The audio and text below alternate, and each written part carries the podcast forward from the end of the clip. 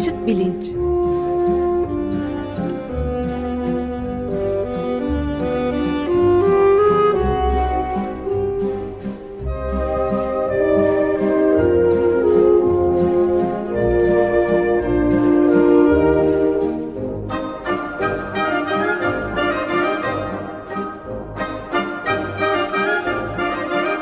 Güven Güzeldere ile bilim ve felsefe sohbetleri. Günaydın Güven Bey. Günaydın. Günaydın. Günaydın. Bu sefer gerçek bir günaydın deme fırsatımız oluyor ama bu da bu seferki de kayıt. Bunu da belirtmeliyiz. Evet ilk kaydımız ama canlıymış gibi davranalım. Evet tabii. Evet. e, Bugün açık bilinçte nasıl bir şey gidiyoruz? Şimdi geçen hafta dürtü kontrolü e, üstüne konuşmuştuk. Biraz daha bundan devam edelim. E, bu e, psikolog Walter Michel'in iddiası e, başarının hayatta başarının anahtarının yani 40 yıl boyunca takip ettiği deneklerine e, dayanarak e, ortaya koyduğu iddia başarının anahtarının dürtü kontrolü. Dürtüyü iyi kontrol edebilmekte e, olduğuydu. E, bu iddianın sorgulanabilir tarafları var. Fakat sahiden e, dürtülerini kontrol altına e, alabilmesi bir insanın hem zor bir şey hem de e, gerekli bir şey gibi gözüküyor. En azından bir şeyi başarmak ya da becermek için e, ne yapacağını insanın bilmesi, anlaması e, kendi başına yetmiyor. Bildiği halde bile dürtüsünü kontrol edemediğinden dolayı bir çuval inciri berbat etmesi mümkün. E, hepimizin hayatta başına defalarca gelmiştir. Hatta Türkçe'de bile bile lades diye bir e, Evet, deyim var. deyim var. Tam da bunu anlatıyor. Yani bilmeye bilmeye ya da bilmemekten dolayı lades değil. Bile bile bildiğimiz halde ne, ne yapmamız gerektiğini anladığımız halde bir şekilde e, kendimizi tutamayıp olmadık bir iş yapıyoruz. Yani bu e, e, ne bileyim bir tabak daha e, patates kızartması yemeden duramıyoruz. Bir sigara daha içiyoruz. Onu yapmayalım, bunu yapmayalım derken olmadık e, ilişkilerin içinde bazen kendimizi buluyoruz. Bu işler e, yalnız aklımızın yetmemesinden değil, dürtülerimizi doğru dürüst kontrol edememizden e, de kaynaklanıyor. Bu anlamda dürtü kontrolünün önemli olduğu açık.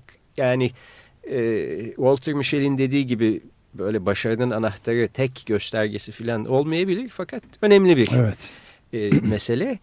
E, şimdi aslında genel olarak sosyal normlara, ahlak sistemlerine falan baktığımız zaman orada da bu dürtü meselesi çok önemli. Yani işte Museviliğin temelini oluşturan değil mi Tanrı'nın Musa peygambere ilettiği düşünülen on emir e, Museviliğin sosyal hayatının temel direkleri orada. Bu on emirden yedisi şunu yapma bunu yapma üstüne.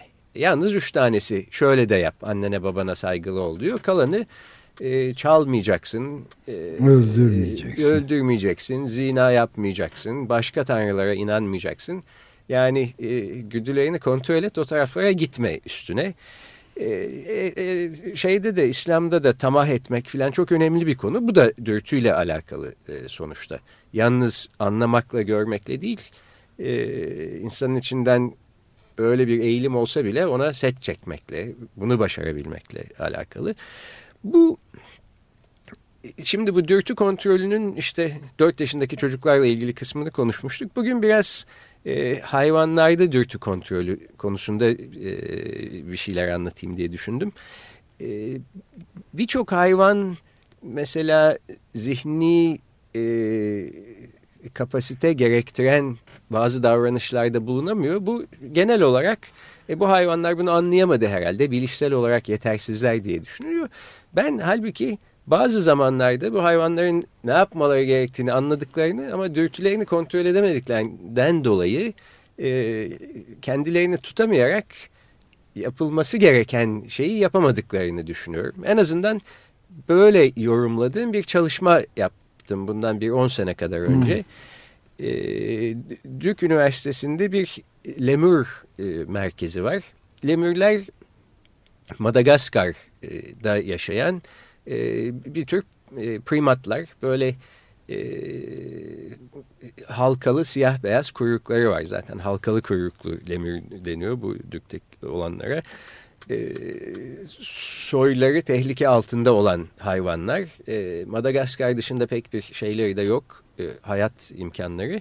E, Dük Üniversitesi'nde büyük bir ormanlık alanda dünyanın en büyük lemur merkezi var. Burada e, yaşıyorlar, ürüyorlar. Hatta bir süre sonra bazılarını Madagaskar'a geri götürüp e, ormanlık e, bölgeye salıyorlar. Ve bu şekilde lemur popülasyonunu arttırmaya çalışıyorlar. Onlar tekrar yaban hayata intibak, intibak edildiği düşünülüyor. Fakat tabii saldıktan sonra e, çok Kontrol yakından imkanı. takip edemiyorlar. Evet. E, bir büyük grubu götürüp e, Madagaskar'a bırakacaklardı ne olacak falan diye merak ediyorlardı. Bu hayvanlarla e, aslında e, bir sürü türde deney yapmak da yasak. Burası yani hayvanların yaşaması ve gelişmesi için ayrılmış bir bölge. Dolayısıyla lemürleri aldınız işte iğne yaptınız, kafasına e, elektrot bağladınız falan bu tür çalışmaların hiçbirine izin verilmiyor.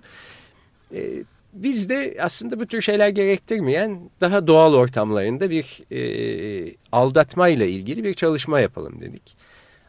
E, şimdi biliyorsunuz hep insan şöyle yapan hayvandır denir. İnsan gülen hayvandır, insan politik hayvandır falan. E, insan aldatan, aldatabilen hayvandır da denilebilir. Aldatmak çok e, sofistike bir zihni e, kapasite, ciddi bir yetenek ve bir sürü e, tür bilgiyi bir arada barındırmayı gerektiriyor. Bir kere kimi aldatı yani dünyada aldatılabilecek e, şeyler, eyleyiciler var. E, ne yapsak aldatılamayacak şeyler var. Mesela bir yiyecek dispenserinin e, önündeysek böyle aldatılabilecek bir eyleyici bir şey değil. Onu e, aldatmaya çalışırsak boşa kürek çekmiş oluruz. Dolayısıyla önce kimlerin aldatılabileceğini bilmek, bu aldatmanın altında yatan bilgiyi saklama ya da yanlış bilgilendirme e, yolunu, yöntemini öğrenmek, anlamak e, bunlar ciddi bir zihinsel şey gerektiriyor. E, sofistikasyon gerektiriyor. İşte burada da retorik, e, hitabet gibi sanatlar ortaya çıkıyor galiba. E, buradan da kaynaklanarak evet, evet e, sanatın türlüsü çeşidi. Şimdi soru bu, buydu yani insanlar dışında birbirini aldatabilen e, hayvan türleri var mı? E, şempanzelerle yapılmış şöyle bir e, deney var iki şempanzeden bir tanesine saklanmış bir yiyeceğin nerede olduğu bilgisini veriyorsunuz. Diğerinden bu bilgiyi saklıyorsunuz.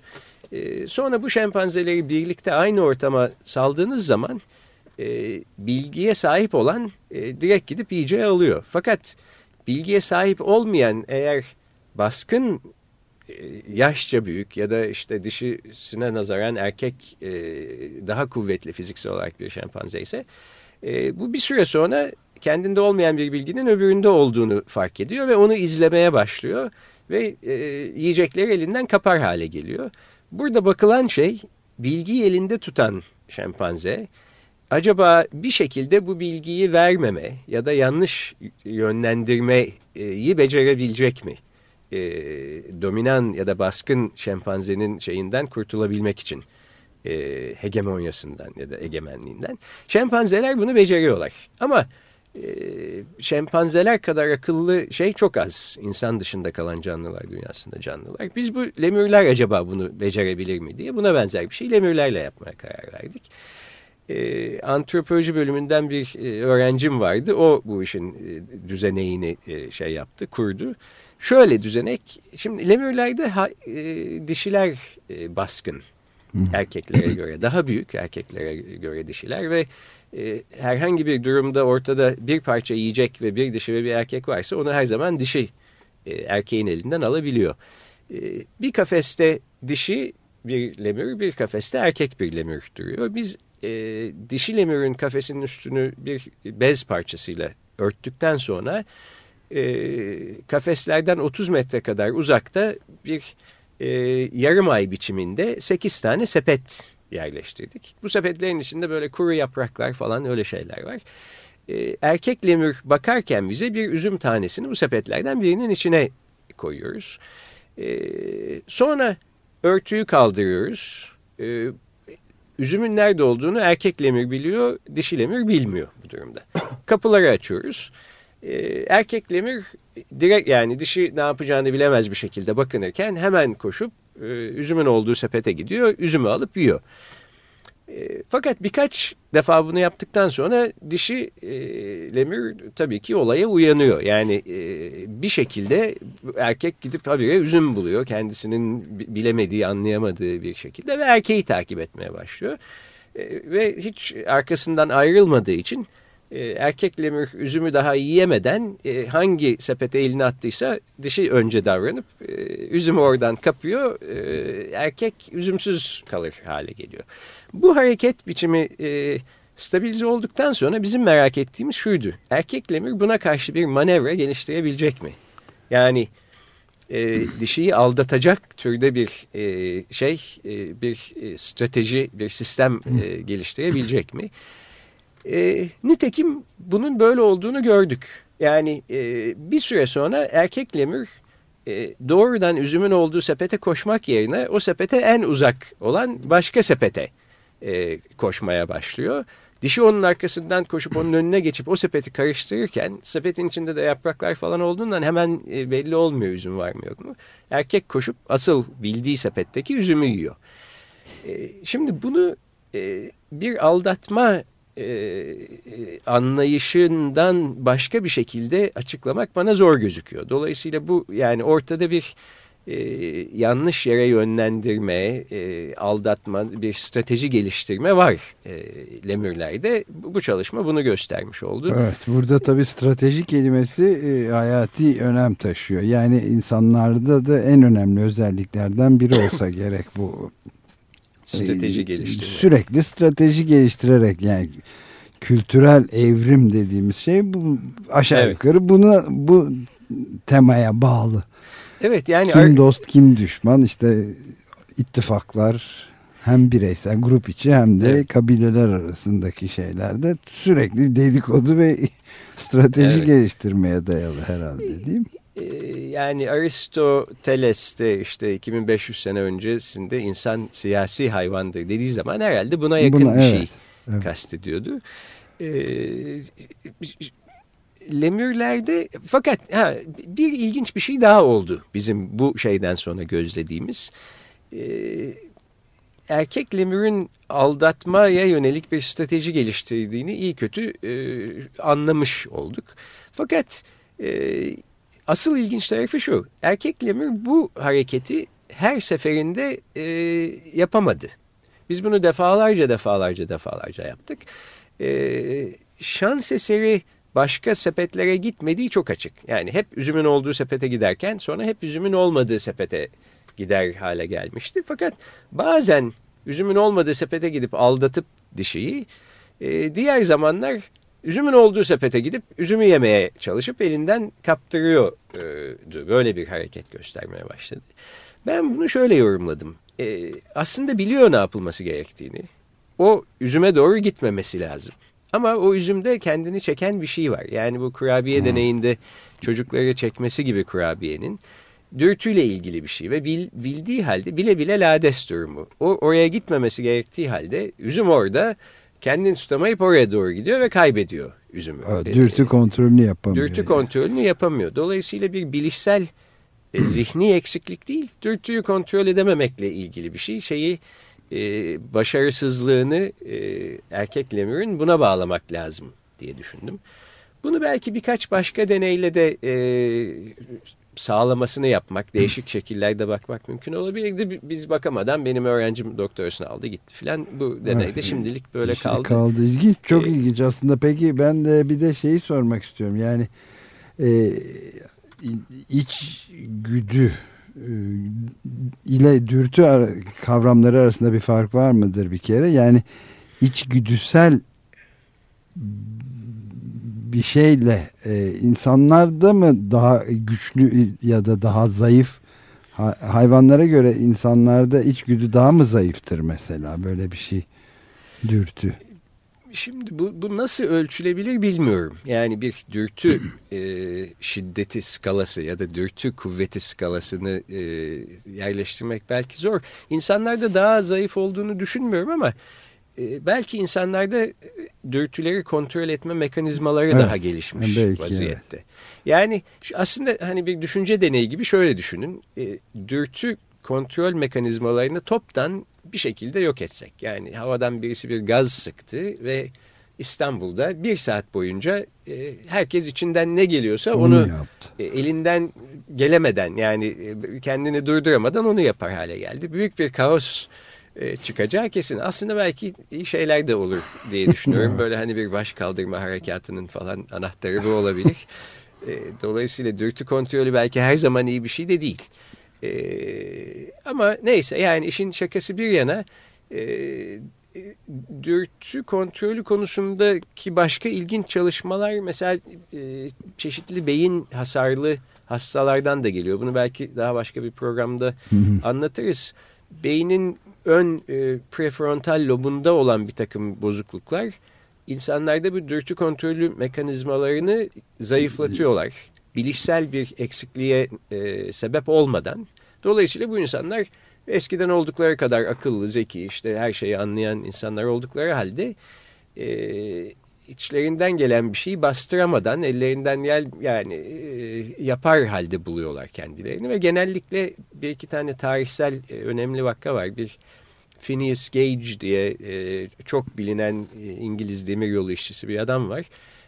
Öyle bir beyin hasarına uğradıktan sonra toplum tarafından dışlanıyor. Çünkü işte ağzına geleni söylüyor. Hoşuna gitmeyen şeyleri pat diye e, ağzından çıkıveriyor. İşte birisinden hoşlanıyorsa gidip onu da e, söylüyor filan böyle e, bu on emirde onu yapma bunu yapma denilen şeylerin hepsini yapar hale. Yani yapamaz olma yeteneğini kaybettiği için yapar hale geliyor. Beyninde bir hasar var herhalde. Beyninde olan bir hasardan dolayı bir, bir demir çubuk bir patlama esnasında şeyi dinamitle e, yol açmaya çalışırlarken tren için e, böyle yanağının alt kısmından girip kafatasının üstünden çıkıyor. Fakat öyle milimetrik bir şekilde yani milyonda bir olacak bir şekilde e, beynin yalnızca bu dürtü kontrolünü bozan yerlerine e, zarar veriyor. Ne görmesine, ne duymasına, ne başka hiçbir şeyine zarar vermiyor bu adamın. E, bu nöropsikolojinin en e, şey bilinen vakası budur. Hatta adamın kafatası da e, hala üstünde çalışılan e, şeyin e, demirin girdiği ve çıktığı yerlerde delikler olan kafatası da e, ders kitaplarında falan hep vardır. E, sadece bu tip kaza yoluyla mı yani milyonda bir ortaya çıkabilecek bir durumda mı bu dürtü mekanizmasında bir sapmaya yol açılabilir yoksa dışarıdan alınan bir kimyasal etkisiyle vesaire de böyle bir sonuca varılabiliyor mu? Kimyasal bir şekilde de mutlaka varılabiliyordur. Yani sonuçta beyin kimyasal ilkeler e, zemininde de çalışan bir şey. Ama mesela yalnızca dürtüleri zayıflatan bir tür ilaç var mı? Ee, evet. İşte belki bazı insanlara göre alkolün böyle bir etkisi var.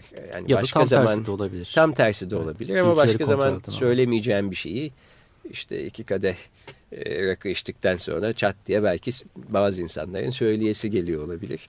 E, şeylerle de bu bağımlılıkla ilgili de aslında bir konu dürtü kontrolü. Yani bağımlılık çok çeşitli şekilde kendini e, ortaya koyan, çeşitli şekilde tezahür eden bir şey. Bir maddeye bağımlı olmak insanın dışından bir maddeyi e, vücuduna sokmasıyla alakalı bir şey. Ama mesela kumar bağımlılığı da böyle bir şey yok. Tamamıyla içten gelen davranışla ilgili filan bir şey. Böyle olduğu halde dışarıdan gelen e, maddelere bağımlılık da olsa, içten gelen bir şey de olsa bu bağımlılık e, sırasında bu işi regüle eden beyin mekanizmaları aslında ortak. Aynı yerleri beynin evet. hep ya aşırı aktive oluyor ya çalışıyor filan. Bu, bu tür çalışmalar bunu gösteriyor. Bu da bu da çok ilginç bir şey. Evet ben şey tam bu değil ama e, dolaylı bir e, bağlantısı olan bir olay da aklıma geldi. Bu Oliver Sacks'in e, anlattığı bir dipnotunda anlattığı hikaye işte. E, başkanın konuşmasını televizyondan izleyen otistiklerin kahkahalarla gülüyor olması. Çünkü bütünüyle yalan e, söylenmesini kavrayabiliyorlar. Yani dürtü kontrolüyle dolaylı bir ilgisi vardır. Yani son derece ciddi şeyler söylüyor. Galiba Nixon e, kabul konuşmasını yaparken State of the Union e, devletin birliği işte. Ben ben bunu Birliğin- görmemiştim ya da unutmuşum belki. Yani anladım adamın foyasını ortaya çıkarttıkları gibi bir de e, bir saygı e, göstermek şeyinde de hissetmediklerinden hissetmiyorlar. Dürtü, yani hepsi birden gülüyorlarmış o Sykes uzun süre anlayamıyor. Neden koskoca adam ciddi en ciddi resmi konuşmayı yapıyor. Kahkahadan kırılıyorlar çünkü hepsi anlayabiliyor yalan söylendiğini. Ee, çok ilginç bir Vallahi evet biz de aslında toplanıp bu salı günkü e, parti şeylerine gitsek e, kurullarına ve böyle gülsek yeridir yani diye bazen düşünüyor insan. Bir de bir şey daha soracağım ben Güven Bey. Bu e, aldatma e, stratejileri konusunda e, lemürler dışında mesela hangi hayvan olduğunu primat olduğunu hatırlamıyorum ama Frans Deval'in içimizdeki maymunda bu cinsel hem de cinsel aldatma konusunda çok ilginç bir örnek veriyordu. Bir yandan kendini görünür kılıyor. Sırtını gösteriyor kayanın ardından aldatan hayvan eşine. Evet. Ama hışmına uğramamak için de oradaymış gibi orada başka bir e, hanımı beceriyor. görünmeyen kısımda başka işler yapıyor. Evet şempanzeler e, şempanzeler sahiden akıllı hayvanlar ve bu tür şeyler bir de çok iç içe hiyerarşik bir şekilde yaşıyorlar. E, dolayısıyla bu tür stratejiler özellikle önem kazanıyor onların hayatında. Evet. E, eh yani bir aldatma stratejisi gerekiyorsa yiyecek bir, e, cinsellik iki en başta gelen iki Evet. önemli konu. Dolayısıyla bu konularda e, stratejiler bol. Evet. Peki buradan yani bu dürtü kontrolü meselesinde nereye götürür bizi varacağımız bir sonuç var mı ya da olmalı mı yani bu konuda? Vallahi herhalde bir kıssadan hisse buradan çıkartabiliriz. Yani bu e, bile bile lades durumlarında insan ben en azından bunları okuduğum zaman ya evet bazen tam da böyle oluyor e, dediğim oluyor. E, daha derin bir kıssadan hisseyi aslında belki bir sonraki seferde konuşmak üzere biraz düşünelim. Evet. E, O zaman ben geçen hafta bir atıfta bulunarak sözünüzü de kesmiyorsam hayır rica ederim. e, geçen haftaki konuya atıfta bulunarak aklıma takılan bir noktayı soracağım. E, Michel'in deneyinde bu deneyi daha sonra e, farklı bir boyuta taşıyan bir doktor öğrencisinin çalışmasından bahsetmiştik. Evet. Bu doktor öğrencisi de e, yetişkinlere güvenmeyen çocukların bu kurabiye deneyinde farklı bir yol izlediğini, Evet. e, farklı sonuçlar ortaya çıktığından bahsetmişti. Aynı durum hayvanlar için de geçerli olabilir mi? Yani bundan bir şey çıkarabilmek mümkün olabilir mi? E, büyük ihtimalle olur. Yani bu tür bir çalışma bilmiyorum ama e, Yani orada da bir öğrenilmiş çaresizlik gibi bir durum söz konusu olabilir mi hayvanlar için? daha doğrusu şimdi pardon onu geri alayım. Şempanzelerle yapılan şöyle bir şey vardı. E, güvenilir e, insanlarla güvenilmeyen insanlar gibi bir ayrım Evet. göstermeye çalışıyor şempanzelere. Mesela bir yiyecek vermek üzere elinde bir yiyecekle e, uzatıyor e, insan. Şempanze oraya doğru gittiği zaman ya veriyor ya vermek yerine e, mesela bu içecek bir şeyse diyelim bir bardak portakal suyu e, yere döküyor. E, kaza olarak mesela yere döktüğü elinden düştü gibi olduğuyla bile bile döktüğü zaman şempanze bunu ayırt ediyor mu edemiyor mu diye buna bakıyorlardı.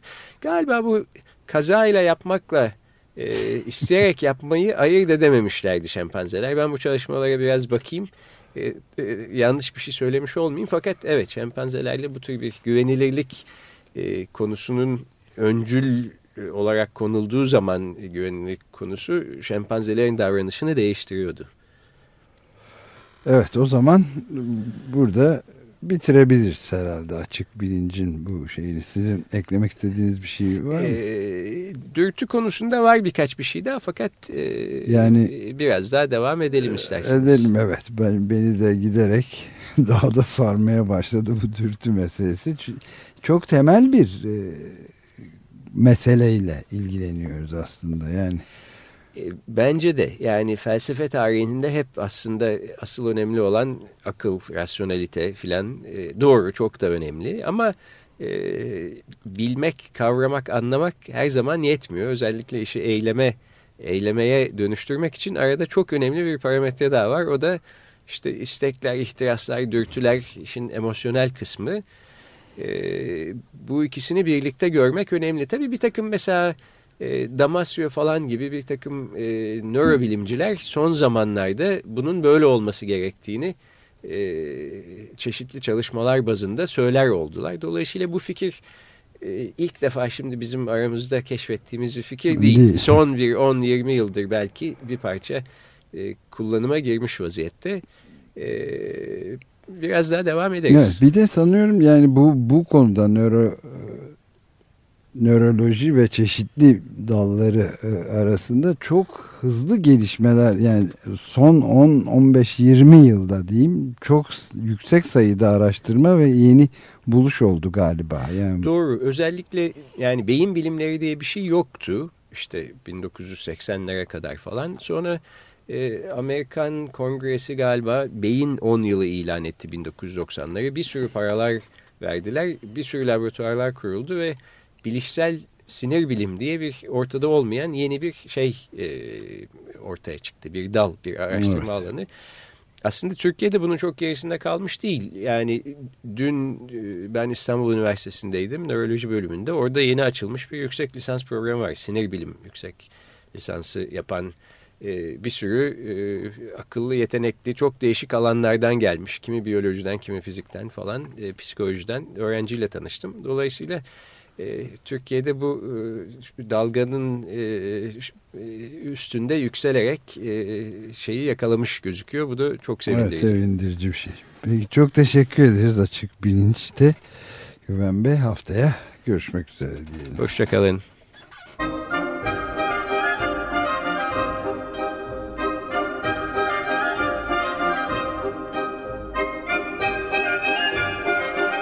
Açık Bilinç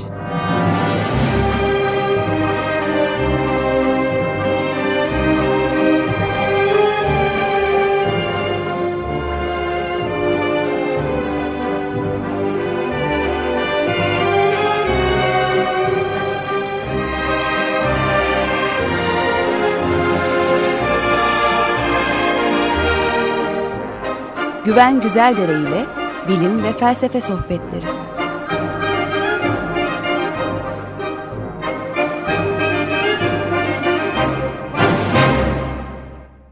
Açık Radyo program destekçisi olun. Bir veya daha fazla programa destek olmak için 212 alan koduyla 343 41 41